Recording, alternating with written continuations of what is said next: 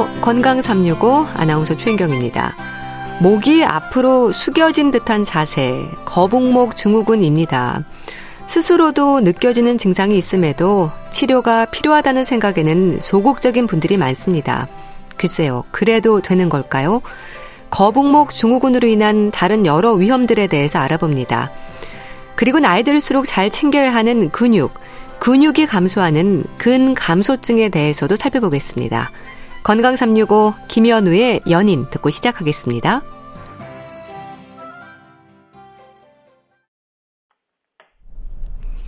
케이비에스 라디오 건강 삼육오 함께하고 계십니다.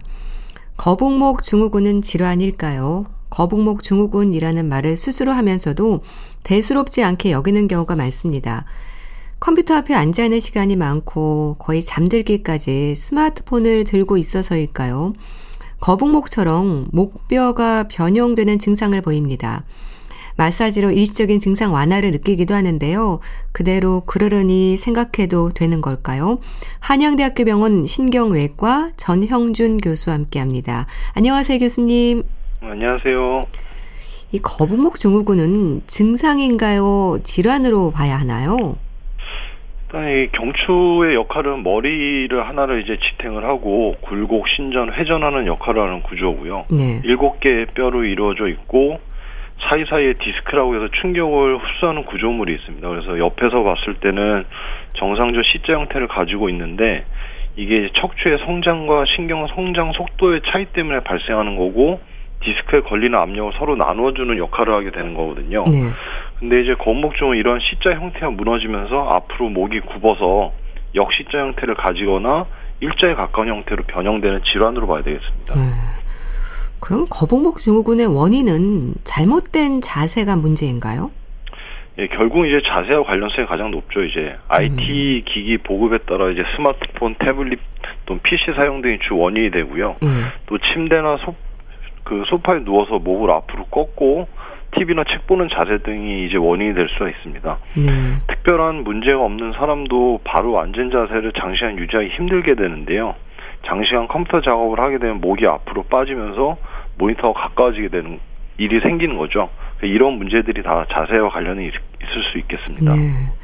근데 어쩌다 그런 자세를 취하는 게 목뼈의 변형을 가져올 것 같진 않은데요. 이게 서서히 문제가 생기는 건가 봐요.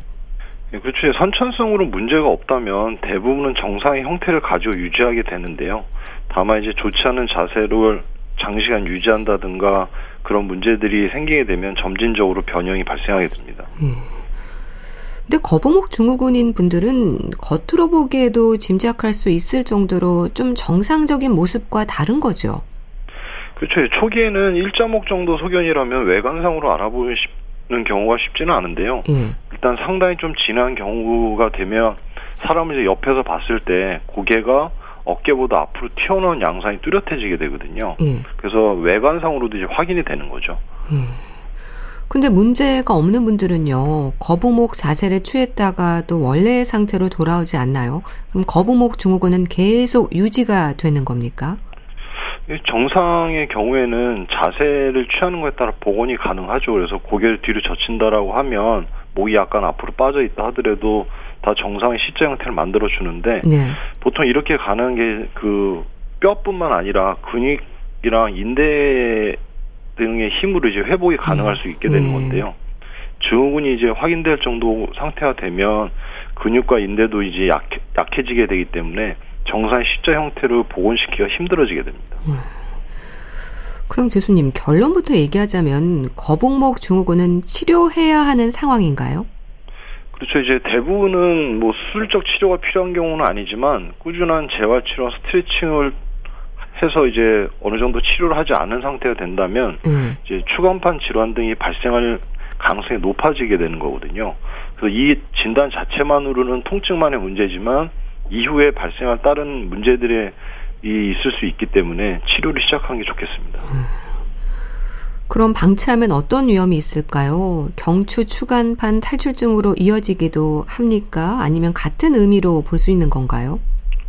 이제 목이 C자 형태를 가지고 있는 이유는 앞에서 말씀드린 대로 디스크에 걸리는 압력을 나누어서 일을 하게 하기 위함이거든요. 음. 근데 일자목이나 역 C자 형태를 가지게 되면 모든 그 디스크들이 한 가지 동작에 동일한 일을 해야 돼서 추간판 질환이 발생할 가능성이 높아지게 되는 거죠.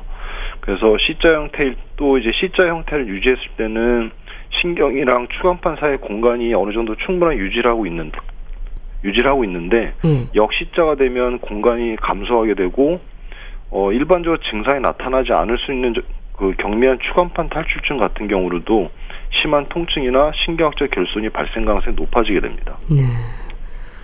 또 심지어 거북목 증후군에 대한 치료를 받았다고 해도요. 다시 문제가 되는 재발 위험도 높다고 들었습니다. 그러니까 잘못된 자세를 개선하지 않으면 다시 또 거북목으로 자리 잡는다는 건가요?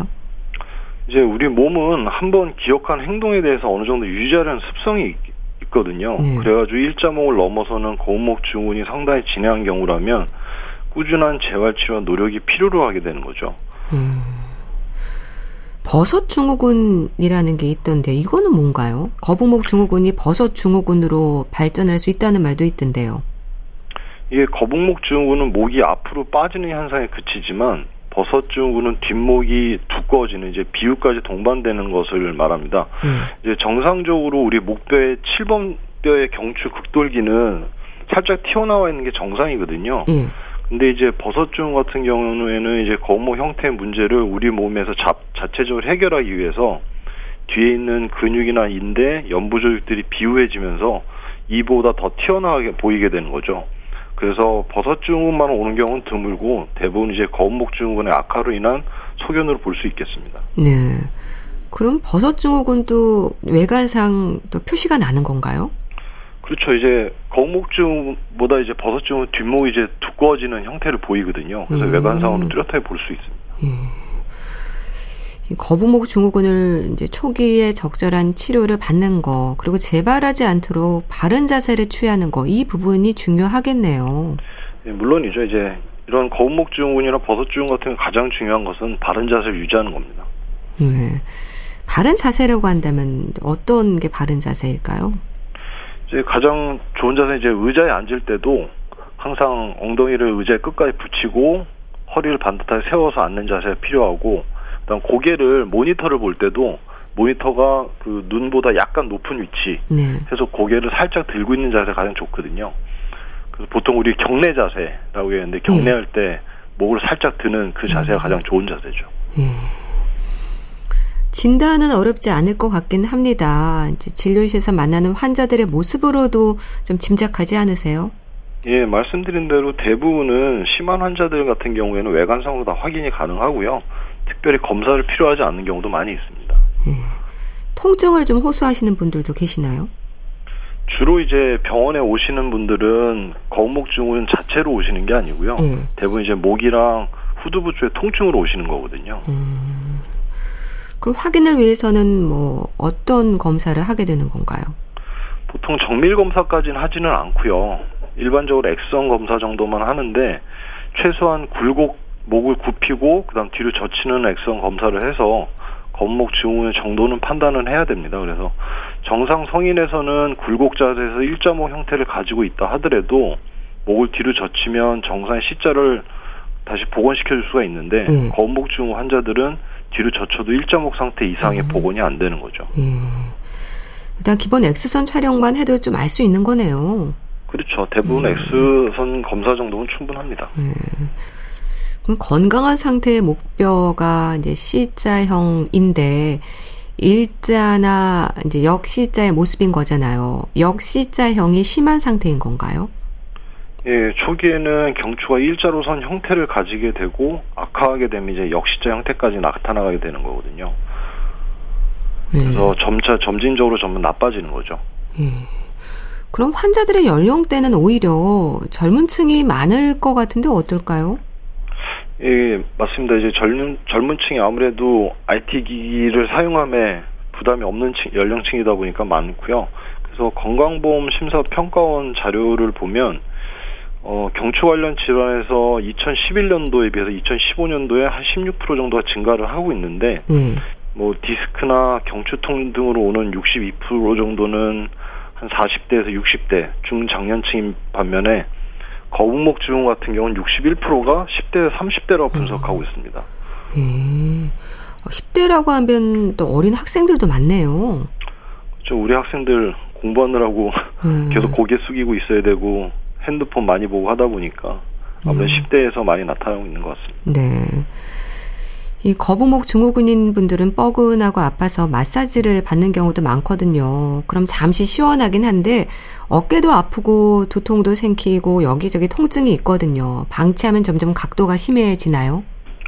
이제 마사지를 하면 근육을 이완시켜서 일시적인 효과는 있을 수 있는 거거든요. 하지만 이제 꾸준하게 재활치료나 스트레칭을 통해서 이제 복원을 시도하지 않게 되면 머리의 하중이나 통증을 보상하고자 하는 우리 몸의 습성으로 인해서 점차 각도가 심해질 수 있습니다.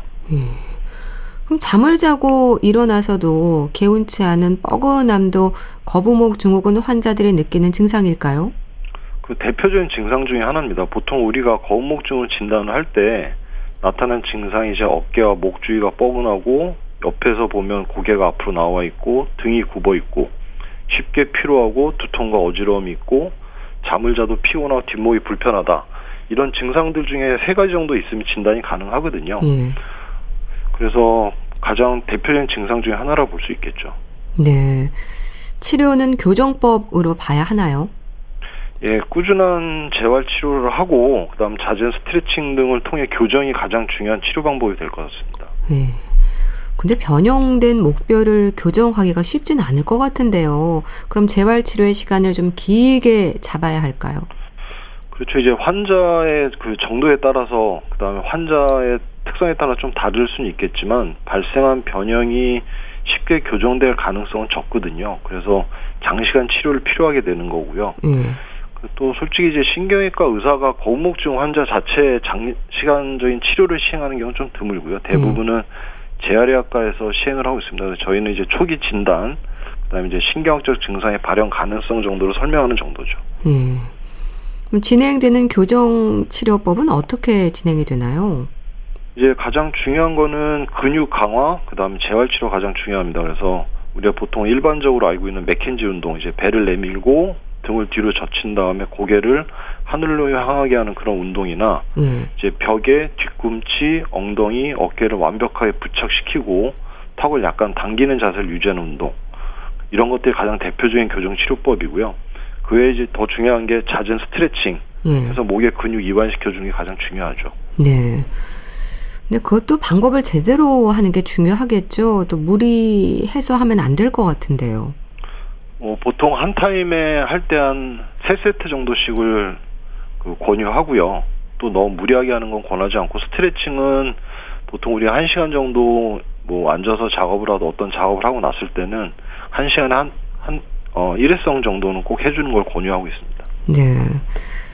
그럼 교정 치료로 얻을 수 있는 최선의 결과라고 한다면 거의 정상적인 척추 모양으로 되돌아갈 수 있나요? 어, 정상적인 형태로 돌아가는 거는 거의 좀 힘들다고 봐야 되는데요. 예. 이게 한, 뭐 하루 이틀에 만들어진 자세가 아닌 거거든요. 그래서 예. 오랫동안 축적된 문제로 인해 생긴 거고, 그러다 보니까 주변에 근육이나 인대까지 변형이 생겨서 나타난 문제이기 때문에 완전히 정상으로 들어오긴 쉽지는 않은데 음. 그래도 이제 더 나빠지는 걸 막기 위해서는 반드시 재활치료를 꾸준히 해야 되는 거죠. 네. 그럼 통증을 좀 줄일 수 있는 건가요? 그렇죠. 이제 통증 줄이는 게 가장 큰 목적이고요. 그 다음에 이제 추가적인 문제가 발생하지 않도록 예방하는 게 두 번째 목적이 되는 거고요. 네. 추가적인 문제라고 한다면 어떤 걸까요? 이제 아까 말씀드린 대로 이제 추간판 디스크 질환이 생길 가능성이 있고, 음. 그 다음에 목이 앞으로 넘어가면서 주변에 이제 근육이나 인대가 두꺼워지면서 허리에서 협착증 생기듯이 목에도 협착증이 생길 수가 있거든요. 음. 이제 그런 문제가 생길 수 있고, 또 이제 뼈가 점점 커지는 문제가 생긴다든가, 음? 아니면은 음. 인대가 두꺼워져서 그 뼈처럼 바뀌는 질환, 이제 후조인대 골화증이라고 하는데 음. 이런 문제들도 생길 가능성이 높아지죠. 네. 이 거북목 증후군으로 저림증이 올 수도 있으니까 팔이 저릴 때 많은 분들이 목 디스크를 의심을 하잖아요. 거북목 네. 증후군도 같은 상황으로 봐야 할지 궁금합니다. 대부분 거북목 증후군 자체만으로 팔저림 증상이 오는 경우는 쉽진 않습니다. 보통 이제 팔저림 증상이 온다는 거는 신경이 어느 정도 눌리는, 이제 압박되는 문제가 생겼을 때 증상이 나타나는 신경학적 증상인 거고요. 네. 거우목 증후군 자체로 이제 팔이 약간 찌릿찌릿한 느낌이 든다는 거는 이제 심한 목에 통증이 생기면서 연결된 근육 등에서 증상이 생길 수는 있는데 음. 어, 의미가 있는 신경증 증상은 아니죠. 거우목 증후군 자체만으로 증상이 있을 때는. 음. 다만 이제 그런 문제, 그런 증상이 있다는 거는 어떤 다른 신경을 압박하는 원인이 있을 가능성이 있으니까 추가적인 정밀 검사를 해봐야 되는 거고요. 예. 정밀 검사라고 한다면 뭐 엠알아이를 찍어보거나 예. 하는 건가요? 예, 그렇죠. 이제 엠알아이 찍어서 어떤 연부 조직이나 디스크 이런 것들이 신경 누르는지를 봐야 되고 씨티 검사도 필요한데 아까 말씀드린 것처럼 인대가 뼈로 바뀌는 후조인대 골화증이나 아니면 뼈의 비후 등으로 인해 신경이 압박되는 경우도 있기 때문에 네. 씨티 검사도 같이 해봐야 됩니다. 네. 이제 거북목 증후군으로 이제 수술까지 가는 일은 흔치 않다고 하시니까 그나마 안심이 되는데 뭐 도수 치료라든지 치료 간격도 많이 궁금해하실 것 같습니다. 뭐 일주일에 매일 가야 하는 건가요? 초기에는 좀 치료를 여러 번 받아야 되는 겁니까? 보통은 도수 치료까지 이렇게 권하는 경우보다는 대부분 이제 본인의 노력이 가장 중요한 거거든요. 네. 본인이 노력에 따라서 재활 치료랑 이런 것도 얼마나 꾸준히 하냐에 따라서 달라지는 부분이기 때문에 어, 치료는 보통 본인이 집에서 꾸준하게 하는 걸 권하고 이제 통증이 너무 심한 경우는 병원을 내원해야죠. 내원해서 뭐 주사 치료 한다든가 도수 치료 같은 도움이 될 수는 있는데 음. 그거를 뭐 일주일에 삼 회씩, 사 회씩 꼬박꼬박 지켜서 하길 권하진 않습니다. 예. 집에서 제대로 또 이렇게 재발 치료를 하거나 연습을 하는 게 좋을 것 같은데 목을 좀 뒤로 젖히는 게 도움이 될까요? 그런 습관들이? 예, 그럼요. 당연히 도움이 되죠. 아까 그 맥켄지 운동 자체가 고개를 이제 뒤로 젖히는 운동인데 고개를 약간 젖힌 상태를 유지하면서 스트레칭하는 게 필요하고요. 그 다음에 습관들 중에 아까 말씀드린 것처럼 모니터를 약간 올려놓고 눈높이에 맞춘다든가 이제 스마트폰을 볼 때도 고개를 약간 든 자세, 고개를 숙이지 않고 보는 자세 이런 생활 습관들도 중요할 것 같고요. 네, 그런 생활 습관 개선이 중요하다고 하셨는데 이제 초기에 치료를 시작하고 교정하는 것도 중요하겠지만 예방이 우선일 겁니다. 거북목 증후군을 유발하는 안 좋은 자세랄까요? 삼가야 하는 부분들을 짚어주세요.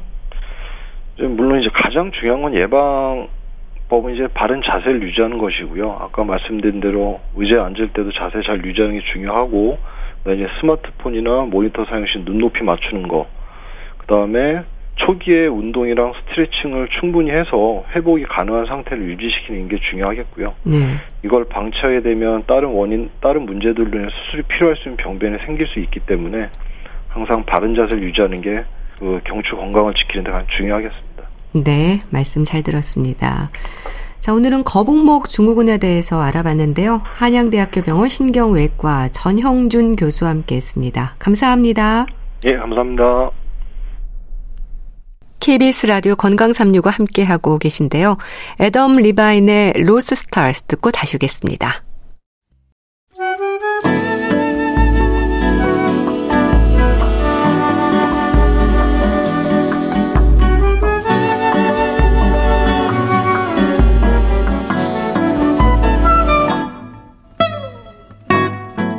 건강한 하루의 시작.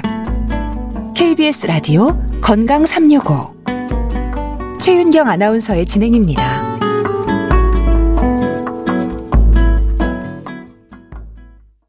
나이 들수록 근육이 감소하는 건 어쩌면 자연스러운 노화의 과정이기도 하죠.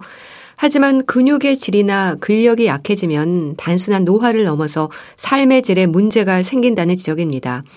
근육이 감소하면서 생기는 문제들 어떤 부분일까요? 대한의사협회 백현옥 부회장과 함께합니다. 안녕하세요. 네, 안녕하십니까. 이 근육이 젊었을 때와 똑같을 수는 없겠죠? 그렇죠. 그 노화가 자꾸 진행되면서 아무래도 근육량 줄어드는 거 주변에서 보실 수 있을 건데요. 예. 그 줄어드는데 지방이 차지하게 되거든요. 그러니까 결국은 노화로 인해서 재생되는 근육보다는 오히려 손상되는 부분이 더 많으니까 전체적인 근육량이 줄어든다. 그래서 기운이 없어지고 네. 걷는 속도도 느려지고 자꾸 넘어진다. 이러면 이제 이런 걸 우리가 근감소증이라고 부르곤 합니다. 네. 그렇게 노화의 과정에서 근육의 질이나 힘이 약해지는 건 어느 정도 자연스러운 변화일 텐데요. 그 속도와 질적인 부분들을 좀 살펴야지 않을까 싶습니다. 맞습니다. 맞습니다. 그러니까 근육량이 어차피 가장 최대인 거는 이십 대, 삼십 대가 최대거든요. 예. 그래서 대체로 이제 마흔 살부터 줄기 시작하는데요. 그냥 평균적으로 하면 한 십 년에 팔 퍼센트 그 정도 떨어진다고 음. 하긴 합니다. 근데 문제는 나이가 더 많이 드신 칠십 세가 넘어가면 이게 훨씬 더 많이 감소한다는 거죠. 네. 그리고 또 하나는 근육량이 감소하는 거에 앞서서 오히려 힘이 더 근력의 감소가 먼저 발생을 한다는 것도 상당히 중요하거든요. 그래서 재밌는 거는 남성이 여성보다 사실 근육량이 많거든데, 많거든요. 근데도 근이 감소하는 경우에는 남성에 의해서 진행되는 게 훨씬 더 빠르다라는 거는 상당히 중요하기도 하고 재밌기도 한 사안이 되겠습니다. 네. 그럼 근육의 질이 떨어지면서 근력이 약해지는 상태가 근감소증인가요? 그렇죠. 음. 사실은 근감소증이라는 용어만 딱 따로 띄워놓으면 근육의 양이 줄어든다라고 해서 음. 붙인 용어 아니겠어요? 네. 근데 실제로 우리가 정의를 내릴 때는 근육 기능이나 근력까지 포함해서 우리가 정의를 내리곤 하거든요. 그래서 결과적으로 근력이 떨어지고 기능이 떨어지니까 잘 걷질 못하고 스스로 활동하는 게 어려워지는 것까지 포함해서 그래서 근감소증이라고 저희가 정의를 내리고 있습니다. 음. 근데 아무래도 근력이 없으면 뭐 낙상이라든지 여러 가지 사고 위험이 있을 것 같긴 한데 그런 외상의 문제만은 또 아니겠죠? 그렇습니다. 이거 특히 뭐 지금 낙상이라든지 그런 것들, 그러니까 근력이 없어서 오는 낙상 같은 경우에도 사실 굉장히 큰 문제죠. 그 자체가 노인의 삶의 질이나 사망하고 워낙 밀접하게 연관되어 있잖아요. 예. 그래서 이런 뭐 낙상 발생 자체가 그냥 운 나빠서 어디 걸려서 예. 넘어졌다고 할 수도 있지만 실제 노인의 경우는 근육 양이 줄어드는 근감소증으로 인해서 힘이 저하돼서 걷기 힘들고 쉽게 넘어지는 게 문제가 된다. 이건 우리가 잘 아는 겁니다. 네. 근데 이제 이 근감소증이 이렇게 다친 것만 문제가 되느냐 그게 아니라는 걸 말씀하고 싶으신 거잖아요. 네. 그래서 실제로 이런 골절이나 외상의 문제를 유발할 뿐만이 아니라 노인들이 많이 갖고 있는 만성 질환들 있지 않습니까? 네. 당뇨병이나 만성 신부전, 간질환, 그리고 만성 폐쇄성 폐질환이나 악성 질환 등 이런 노인의 만성 질환과 근감소증이 서로서로 상호 악화 요인이 되기 때문에 근감소증을 동반하고 있는 노인은 전체적으로 건강 상태가 굉장히 빠르게 악화될 가능성이 높다는 점에서 네. 상당히 중요하다고 말씀을 드릴 수 있죠. 네. 그럼 근감소증은요, 질환인가요? 사실 이게 왜 그 이천 년 되기 전에 한 천구백구십팔 년도부터 근감소증에 관심이 좀 많아지기 시작을 했어요. 예. 그래서 왜 나이가 드는 데 따라서 근육이 줄어드는 현상이 지속될 때 여러 가지 의료적 측면에 심각한 결과들이 동반되는 확률이 높아진다. 그래서 그때부터 이거 질환으로 하자라는 움직임이 생기기 시작한 거죠. 네. 근데 실제로요, 공식적으로 질병으로 인정받은 건 얼마 안 됐어요. 음. 미국에서도 이천십육 년이 되어서야 질병으로 진단 코드를 부여받았고요. 네. 우리나라는 이천이십일 년, 작년이죠. 아, 그렇군요. 그때서야 공식적으로 코드가 잡히면서 질병으로 인정을 받았습니다. 네. 네, 질병은 질병입니다. 네. 어. 이 근감소증의 원인은 노화만은 아닐 것 같은데 어떨까요? 그 노화가 아무래도 가장 흔한 원인이긴 합니다만은 그거 외에도 근육을 줄어들게 하는 건 여러 가지 이유가 있긴 있습니다. 첫 번째는 근육을 지속적으로 만들어내고 싶지만 재료가 없으면 안 되겠죠. 예. 즉 영양이 중요합니다. 특히 영양소 중에도 단백질, 그리고 아연, 비타민 디 같은 미세 영양소 공급 중요하죠. 두 번째는 근육을 아예 사용을 하지 않으면 근감소증이 상당히 빨리 진행되고 음. 노쇠 상태가 되기가 쉽습니다. 왜 젊은 사람들이라도 골절 같은 걸로 왜 하지에 왜 소위 우리 기부스라고 하죠. 네. 캐스트를 해가지고 움직이지 못하게 하고 한 달만 자리에 눕혀놓으면 뭐 한눈에 봐도 그쪽 다리에 근육 뭐 확 줄어들어 있는 거 볼 수 네. 있잖아요.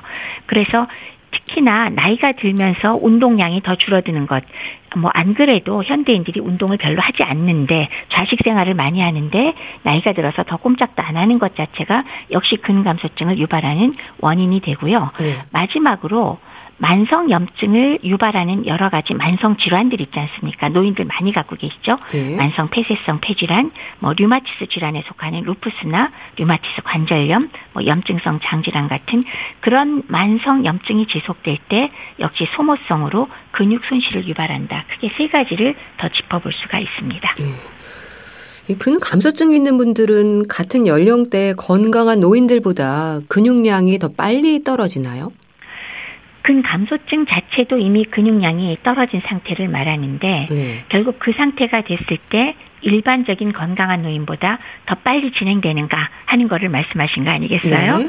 그리고 실제로 허약감을 느끼고 걷는 속도가 느려지고 활동량이 감소하는 거는 당연히 근감소증을 더욱 심화시킬 수가 있고요. 그리고 또 그러면서 동시에 그 입맛이 떨어지는 그런 게 같이 동반이 되기 때문에 영양 상태도 안 좋아지거든요. 예. 그렇기 때문에 확실한 근감소증이 동반된 노인은 그 이후에 근감소증의 악화 속도도 매우 빠르다, 맞나 틀리나 했을 때 답은 맞습니다. 네. 빨리 진행됩니다. 네. 자, 그렇다면 근육 감소증을 의심할 수 있는 부분들도 있지 않을까 싶은데 어떤 게 있을까요? 어, 근력이 감소되는 증상들 우리가 생각을 해보면요. 전신적으로 허약감, 기운이 없다고 느끼고요. 평소에 잘 들던 물건을 점점 들기가 어려워져요. 네. 그리고 악력이 저하되니까 이건 이제 상체에 문제가 있는 거고 또 하체에 문제가 생기기 시작하면 당연히 걷는 속도가 전에보다 느려지겠고 조금만 움직여도 피곤하고 그다음에 그러다 보면 자꾸 움직이기 싫어하게 되는 활동적인 움직임에 대해서 관심도도 떨어지게 돼요. 그래서 결과적으로 의도하지 않은 즉 다이어트를 내가 하는 게 아닌데 심한 체중 감소가 지속적으로 동반되는 것 이런 것들이 근감소증을 의심할 수 있는 증상들이 되겠습니다. 네. 일단 특별히 다이어트를 하지 않는데도 불구하고 체중이 줄어드는 것도 신호일 수 있겠고 또 인지 기능이 떨어지는 것도 근감소증과 연관이 있을까요? 예, 맞습니다. 그러니까 의도하지 않았는데 급격하게 혹은 지속적으로 체중이 감소할 때 물론 여러 가지 심각한 질환 생각은 해봐야 돼요. 네. 암이라든지 갑상선 기능 항진 등 이런 원인들은 물론 일차로 꼭 찾아봐야 되지만 거기에 더해서 근감소증 여부도 꼭 확인을 해보셔야 한다는 거죠. 근데 더해서 웬 뜬금없는 인지기능이냐 음. 치매도 관계있냐 네. 노인의 경우는 관련이 높습니다. 그래서 노인이 갑작스럽게 인지기능이 떨어지거나 우울감이 있는 경우는 물론이고 그 외에 낙상이 자꾸 넘어진다거나 식사를 제대로 하지 않으면서 영양 부족이 동반되거나 아니면 당뇨병, 신부전, 만성 콩팥증 그리고 폐질환 등을 갖고 있거나 결핵 같은 만성질환들이 동반돼 있을 경우에 그분들이 근감소증이 있는지 없는지 네. 검사를 한번 받아보실 필요가 있습니다. 네. 이런 만성질환의 문제가 근감소증에 영향을 미치는 이유가 뭔가요? 인체는 사실은 고정되어 있는 상태는 아니고요. 네. 끊임없이 손상을 받고 또 노화된 세포를 대사를 통해서 그 세포를 분해해버리고 제거한 다음에 새로운 세포로 재건을 합니다. 그건 뼈도 마찬가지고 근육도 네. 마찬가지입니다. 근데 사고로 인한 손상, 뭐 교통사고라든지 이런 손상을 받았거나 아니면은 폐렴 같은 급성 질환에 의해서 세포들이 손상되는데 이것을 재건할 때 바로 이 재건 능력이 상당히 중요한 거죠. 근데 만성적인 그 그리고 또 장기적으로 끌고 있는 질환들이 있을 때 이런 분해가 되고 치유가 되는 정상적인 과정에서 이런 균형이 잡히는 것들이 무너지고 만성 저강도 염증이 지속적으로 유발되게 되니까 그 결과로 근육이 제대로 보강해서 만들어지지 못하니까 자꾸 손실이 되는 거죠. 네. 그래서 이걸 유발하는 병들이 아까 말씀드렸듯이 만성 폐쇄성 폐질환이라든지 염증성 장질환 그리고 여러 종류의 류마티스성 염증 질환도 있고요.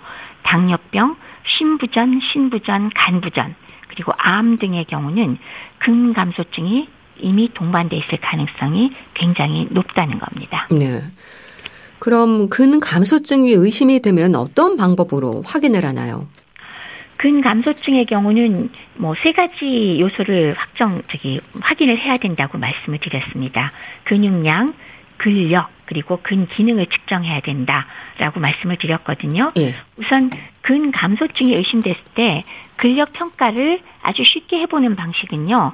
악력을 먼저 측정을 해볼 수가 있어요. 그러니까 손아귀 힘이라고 할 수 있죠. 예. 그래서 이게 생각 외로 그 가장 큰 근육인 허벅지나 하지 근육 그리고 종아리 근육량하고도 상당히 일치를 잘하기 때문에 아주 쉬운 방식으로 악력을 측정해 보고서 근력 저하가 나타나면 그때 근육량을 제대로 측정하고 다른 검사들을 더 해볼 수가 있습니다. 음. 그러면 근육량은 어떤 방식으로 측정을 하느냐? 우리 골격 근육량을 측정을 하면 되는데 이를 위해서는 우리 보통 체지방을 측정할 때 쓰는 그 왜 그 인바디 인바디 하는 검사가 예, 예. 있잖아요. 네. 그걸 바이오 임피던스 측정법이라 그러는데 그게 사실은 내용을 잘 살펴보시면 거기에 그 근육량을 측정하는 그런 내용이 들어 있습니다. 그래서 그걸 이용해서 일단은 근육량을 측정하는 게 제일 쉬운 방법이고요. 그다음에 또 다른 방법은 우리가 골다공증 검사 기구로 알려져 있는 이중 에너지 방사선 흡수법이 있습니다. 음. 그것도 역시 약간 조정만 하면 상당히 정확하게 근육량을 측정을 할 수가 있거든요. 네. 우리나라에서는 일반적으로 이 두 가지로 검사를 하고요. 그것 이외에 씨티를 이용해서도 근육량을 측정할 수가 있고요. 엠알아이를 사용할 수도 있습니다. 그리고 미국 쪽에서는 초음파 검사를 사용하기도 하는데 우리나라에서는 앞서 말씀드린 두 가지 방법을 많이 쓰고요. 네. 그다음에 뭐 근육의 힘은 아까 말씀드렸듯이 가장 쉬운 방법은 악력을 측정한다고 말씀을 드렸고요. 네. 좀 더 자세히 하려면 하지 근육의 강도를 측정하기 위한 그 기구들을 사용을 할 수가 있습니다. 세 번째는 근육의 기능을 측정하는 방법인데 걷는 능력과 보행 속도를 보통 측정을 하거든요. 네. 거기엔 뭐 사백 미터를 걷기도 하고 육 분 보행 검사를 하기도 하고 몇 가지를 할 수 있는 방법 중에서 우리가 골라서 선택해서 근감소증을 진단을 붙입니다. 네. 그러면 근감소증이다라는 진단이 나왔을 때 근감소증에 대한 치료제가 있습니까? 뭐 개발은 사실은 하고 있기는 하지만 아직은 근감소증을 이걸로 치료한다라고 하는 확실한 치료제는 없다고 하는 것이 더 정확합니다. 음. 즉 임상에서 제대로 쓸 수 있는 것은 아직 없다고 할 수가 있겠습니다. 그럼 어떤 방법으로 더 이상 근육이 감소하는 걸 막을 수 있을까요? 그러니까 왜 우리 다시 이제 또 생활 습관으로 들어갑니다. 예. 첫 번째는 근육을 제대로 보강하고 만들어낼 수 있게 영양 쪽으로 우리가 잘 보존을 해줘야 되고 두 번째는 적절하게 근육에 자극을 주는 운동을 시켜줘야 되는 그 두 가지 방법이 근감소증을 예방하고 관리하고 개선을 할 수가 있겠습니다. 네. 그럼 일단 단백질 섭취가 중요할까요? 그렇죠. 영양소 중에도 가장 중요한 거는 근육의 재료로 써야 되는 단백질이 가장 중요하죠. 질 좋은 단백질이 제공되어야지 근육을 유지하잖아요. 네. 그래서 그렇게 하면은 그럼 내가 지금 먹고 있는 게 충분할까? 식단을 한번 점검해 보실 필요가 있습니다. 특히나 연세가 높으신 분들 중에는요. 난 고기가 너무 싫어서 안 먹어. 음. 내지는 생선은 비려서 냄새도 못 맡아 하는 분도 꽤 많으시거든요. 따라서 현재 드시는 섭취량을 제대로 평가해서 내가 너무나 부족하지 않은지 아니면 어떻게 하면 보충을 할 수 있는지 이런 노력이 필요하고요. 경우에 따라서 어, 단백질 보충제를 일부 사용할 수도 있습니다. 네. 최근에는 뭐 가루라든지 스낵바 형태라든지 음료 형태 등 제법 괜찮은 것들이 많이 시중에 나와 있습니다. 네. 단백질이 함유된 음식으로는 어떤 음식들을 좀 추천을 하세요? 그게 나이 드신 분들한테 음. 복잡한 거를 권하긴 어렵죠. 네. 가령 우리가 왜 일 년 삼백육십오 일 세 끼 식단을 짜서 드려도 아마 해드시기 음. 어려울 거죠. 네. 그렇죠. 재료를 매번 사다가 하기도 어려워서. 그래서 저는 연세 높은 분들한테는 가장 간단한 방식을 권고합니다. 단백질 식품으로 우리가 쉽게 접근할 수 있는 걸 꼽으라고 했을 때 우선 고기를 꼽을 수 있고 네. 생선을 꼽을 수 있고 두부를 꼽을 수 있고 계란을 꼽을 수 있잖아요. 그래서 제가 말씀드리는 거는 세 끼 모두 이 중에 한 가지라도 적은 양이라도 꼭 드시라 네. 하는 것을 저는 권해드립니다. 즉 고기나 생선을 뭐 조리하기가 뭐 불편하다 그러면 두부나 계란 중에 한 가지라도 꼭 드시는 것을 몇 끼니 반드시 드시면 그래도 어느 정도는 보충할 수 있다라고 저는 말씀을 드립니다. 네. 자, 그렇다면 운동은 어떨까요? 근데 노년기에는 무리한 운동이 독이 되기도 하지 않습니까? 그렇죠. 꾸준한 운동으로 근감소증 좋아지는 건 분명한데 이런 운동이 좋습니다. 말씀드리면 아이고야 나 오늘 근감소증 가능성이 있다고 병원에서 얘기 들었어 하고는 바로 쫓아오셔서 네. 그냥 막 두 시간, 세 시간 막 빡세게 운동하시는 네. 분, 이거 우리나라 분들 기질인 것 같아요. 그런 게 많죠. 그러면 뭐 갑작스런 운동으로 당연히 몸살도 날 거고 안 쓰던 근육 통증 뭐 지극히 당연하지만 이런 건 뭐 쉬시면 됩니다. 그런데 관절에 무리가 가서 아예 관절염이 동반되는 것도 아, 있을 수 있고요. 네. 이것도 또 신체적인 거니까 그렇다고 쳐요. 근데 문제는 갑작스럽게 이렇게 운동을 했을 때 심혈관이 과부하가 되면 어떻게 되죠? 심혈관 질환, 뭐 협심증, 뭐 심근경색증으로 쓰러질 수가 있고요. 또 갑작스럽게 뇌혈관 질환, 뇌경색이나 뇌출혈로 쓰러질 수도 있고, 그리고 갑작스럽게 콩팥이나 아니면은 심부전이 동반돼서 왜 가끔 가다가 우리 왜 유명인이 운동 중에 사망하는 경우 발생하는 거 신문에서 보지 않습니까? 네. 이런 일이 벌어지니까 절대로 어느 날 갑자기 맘먹었다고 무리하지 마시고 서서히 적응 기간을 두고 운동량을 늘려가셔야 된다는 거 꼭 염두에 두어주시기 바랍니다. 네. 그래서 걷기 참 많이 추천하시는데요. 걷기에도 여러 종류가 있고 방법이 있다고 들었습니다. 그렇죠. 뭐 걷기는 항상 우리가 뭐 유산소만이 아니라 제대로 자세를 잡고 걸으면 근력 유지에도 큰 도움이 되지 않습니까? 네. 그래서 우선은 걷기의 종류 중에 먼저 꼽을 수 있는 거는 숙련도에 따라서 걷는 속도를 조정하는 게 첫 번째 방법이 되겠죠. 그래서 우리는 좀 적응이 되면은 조금 빠르게 걷기를 권장을 해드리고, 그 정도가 뭐가 좋으냐, 땀이 약간 배어나올 정도로 빠르게 음. 걷기를 권해드립니다. 예. 그렇게 되면 심폐기능도 호전되고 뼈와 근육을 적절하게 자극하는 효과도 얻을 수 있으니까요. 근데 그 외에 걷는 방법으로 그것만 연구하신 분들의 얘기로 여러 가지가 있잖아요. 예. 뒤로 간다, 뒤로 음. 걷기, 음. 그렇죠. 그리고 옆으로 걷기나 뒤꿈치로 제대로 걸어라 하는 것도 있고, 또 열 걸음마다 한 번씩 앉았다 일어나기 등의 동작으로 근력 그 강화 운동을 같이 할 수 있으니까 이런 것들을 권해드리면서 평형 감각도 도움이 된다, 그래서 낙상을 줄일 수 있다라는 것도 있고요. 네. 또 실내에서는 의자를 활용해서 의자에 앉았다 일어서기를 십 회 반복하고 쉬었다가 뭐 세 세트를 한다거나 이런 것도 상당히 괜찮은 방법이긴 합니다. 근데 결론적으로 그 너무 복잡한 걷기 방법을 익히는 것보다는 자기한테 맞는 방식을 골라서 바른 자세로 잘 걷고 자신의 운동의 능력에 맞추어서 과하지 않도록 조금씩 난이도를 높여서 운동을 하는 거, 이게 제일 중요하겠죠. 네. 고령 사회를 살고 있습니다. 근감소증의 예방을 위한 식사와 운동을 짚어주셨는데요. 영양 섭취를 위한 식욕 촉진제라든지 또 염증을 억제하는 함염증제가 사용이 되기도 하나요? 어, 다른 심각한 원인 없이 식욕 부진이 뭐 밥을 못 먹게 해서 체중 감소의 가장 큰 원인이 확실하다. 그럴 경우에는 저희가 식욕촉진제 사용합니다. 네. 근데 저는 그 단기간 사용을 권장합니다. 대체로 한 아, 이 주, 길어야 네. 한 달. 저는 이 주 정도 사용을 하는데, 왜냐하면 장기간 사용하면 이 약물의 반응 효과가 아예 사라져버리기 때문에 어차피 암 환자가 아닌 한은 식욕촉진제는 단기간 사용해 볼 수 있겠습니다. 다음 두 번째 말씀 주신 염증을 억제하는 항염증제로서는 어, 오메가삼 지방산 흔히 사용하잖아요. 네. 아무래도 염증 반응을 적게 하는 데는 도움이 되거든요. 그거 외에 장 면역을 증강시켜서 전신의 만성 염증 반응을 줄이고자 하는 목적으로 성장인자가 풍부한 초유를 사용하거나 아니면은 장내 유익세균을 늘리고자 유산균제를 사용하는 것도 한 가지 방법이 되기는 합니다. 네. 영양제 의지하는 분들도 있을 텐데 어떨까요? 예, 단백질 보충제의 여러 가지 형태, 즉 어, 분말이라든지 과립이라든지 또 최근에 액상 아니면 스낵바 형태로 여러 가지가 최근에 나와 있습니다. 네. 이런 것들로 우리가 식사로 충분히 보충이 안 되는 단백질을 보충하는 거는 뭐 한 가지 방법이 될 거고요. 그거 이외에 영양제를 선택하겠다 그러면 비타민 디, 역시 뼈의 건강만이 아니라 근육 건강에 상당히 도움이 되거든요.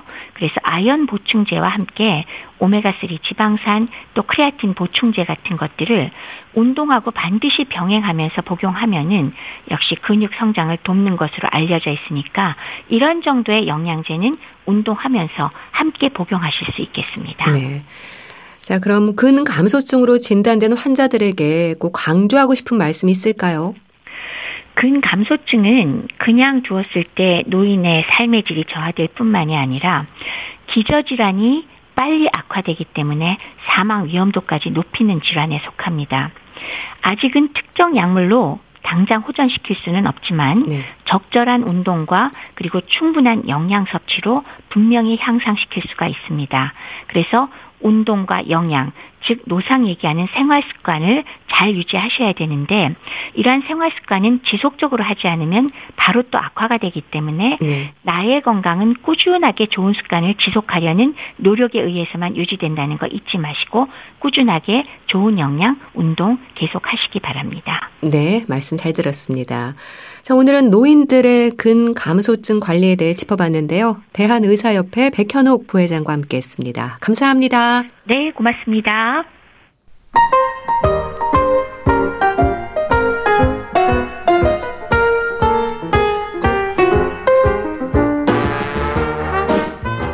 건강한 하루의 시작. 케이비에스 라디오 건강삼육오 최윤경 아나운서의 진행입니다.